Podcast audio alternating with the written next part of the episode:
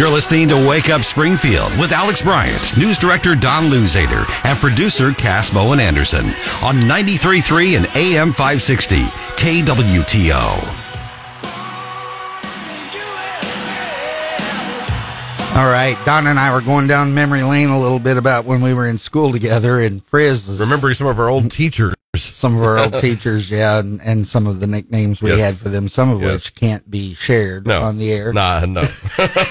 Another instance in where the off-air radio is better than the on-air radio. There you go. Well, yes. well, and some things just have to stay that way. Yeah. Uh, Whether the FCC says so or not, yeah. Yeah. But Frizz was like, well, that didn't happen when I was a kid. And it's just the difference in the way in which our society has changed over the last, you know, 40 years that people, I'm not sure younger people even comprehend how political correctness has altered our language and therefore altered our, our society because language is the key to society. And, you know, it was just, I mean, it was just fundamentally different. Well, all you have to do is go back and watch video. My wife and I have done this. You know, like like if there's an old video of a, uh, a comedian, you know, stand-up comedian. You know, some of the things that Richard Pryor or Eddie Murphy or Sam Robin Williams. Yeah. yeah, all those guys would say over the years.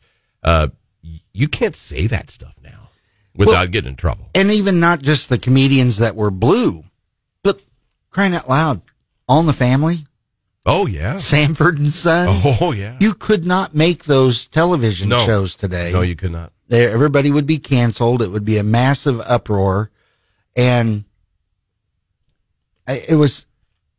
Everybody thought it was funny. I mean, now Norman Lear, to his credit or discredit, depending on your political perspective, I guess, Norman Lear made All in the Family to make fun of the Archie Bunker prototype Right. but it's it's shockingly close how right Archie was. About, I mean, he was dumb and he said stupid things, but Archie was right about a lot of things when he said, "If we Yeah, do this, it's going to change. It's going to destroy America." Yeah. And you know what? He was right about a lot of stuff. Now, you know, wrong about several things, obviously, but Politically incorrect. one of my favorite gun control arguments actually comes from All in the Family and Gloria. And for those of you who don't know, Archie Bunker was this arch uh, conservative who lived in Queens with his wife Edith, and he wasn't terribly uh, well informed about anything, but he had a lot of opinions, and he was gruff and grouchy, and he said things uh, that were wrong, but he said them in a funny way, and Norman Lear, the producer, uh, was making fun of the right side of America, and his daughter Gloria, kind of this flower child, uh, young girl who married uh, uh, uber leftist, played by um, what's his name, Uh, Rob Reiner. Rob Reiner, Meathead. yeah, who turns out wasn't acting, and and, and Archie and and and Michael Stivic, the uh, the character, uh, who Archie called him Meathead, they were constantly having political fights, and uh, they were talking about gun control, and th- you know this is back in the seventies, and it was a big deal, and uh, Gloria said, "Daddy, do you have any idea how many people are killed by handguns in this country every year?" And Archie snapped back and he said, "Well, would it make you happy, little girl, if they was pushed out of windows instead?"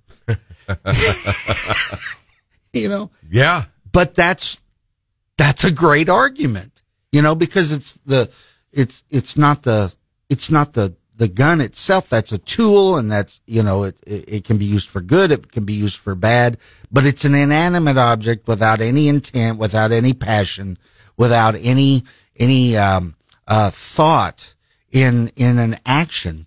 And it's only how that tool is used that determines whether or not the event is good or bad. And the desire for some people to do harm to others has been present since the beginning of time and and that's that's just a reality of the human endeavor. And so it doesn't matter to the crime of taking someone's life or harming someone. It doesn't make any difference what tool is used except perhaps in the question of the efficacy of the event. But the intent of the human being behind that tool that's where murder comes from.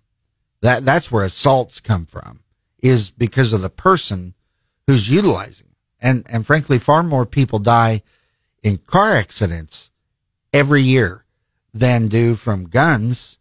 And yet we're not giving up our cars. Even they're not constitutionally protected, but we're not giving up our cars. So even though, you know, Norman Lear was making fun of the, uh, the right and was putting everything off in, uh, Archie's world as being simplistic and, and, and silly and un, un, unacceptable to the higher thinking, especially on the uh, east and west coasts. Uh, Archie was right. I mean, about a lot of stuff. He really, truly was. Now he's dead wrong about the racist stuff and, and things like that. But just the simple expression of human, human interaction within society. He was right about a lot of it. And Frizz, I'm, I, I mean, you guys, your, your age group, you missed, there is no equivalent.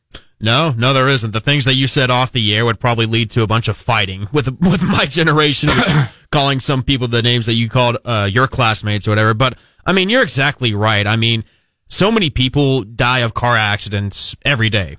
Should we just, I don't know, ban cars, have them where you have them to where you can only go only 70 to 80 miles an hour, take away driver's licenses for everyone? I Well, mean, we did that too. We, we had a 55 mile an hour national speed limit.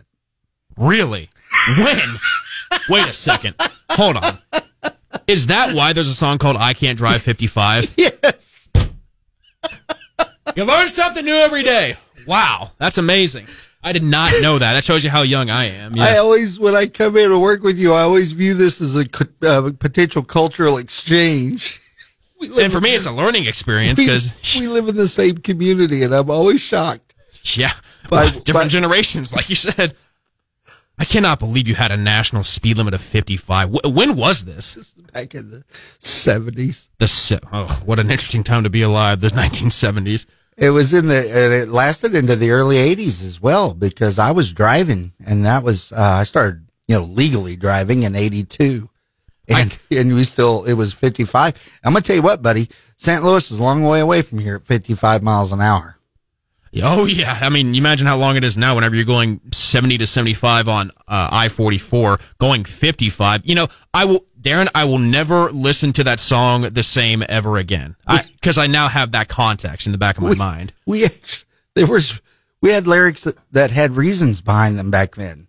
I mean, there were I thought it was just like uh, I thought it was just like one of those old rock songs where like guys would I don't know ride in their bicycles or their motorcycles and they'd want to go fast down the highway. No, I didn't know there was an actual restriction to how fast you could go in the 1970s. That's amazing, and thank goodness we don't have that anymore. Oh, for crying out loud! Well, it's a good thing we're at the end of the segment because uh, that was priceless. That was absolutely priceless. Is that why we have a song that says "I can't drive 55"? Everybody who's old enough to remember that song, you're welcome. That was that was perfect. Way to start the morning frizz. Yes, All sir. right, we're gonna take a break here at the top of the hour. We'll be back uh, right after these messages here on KWTO.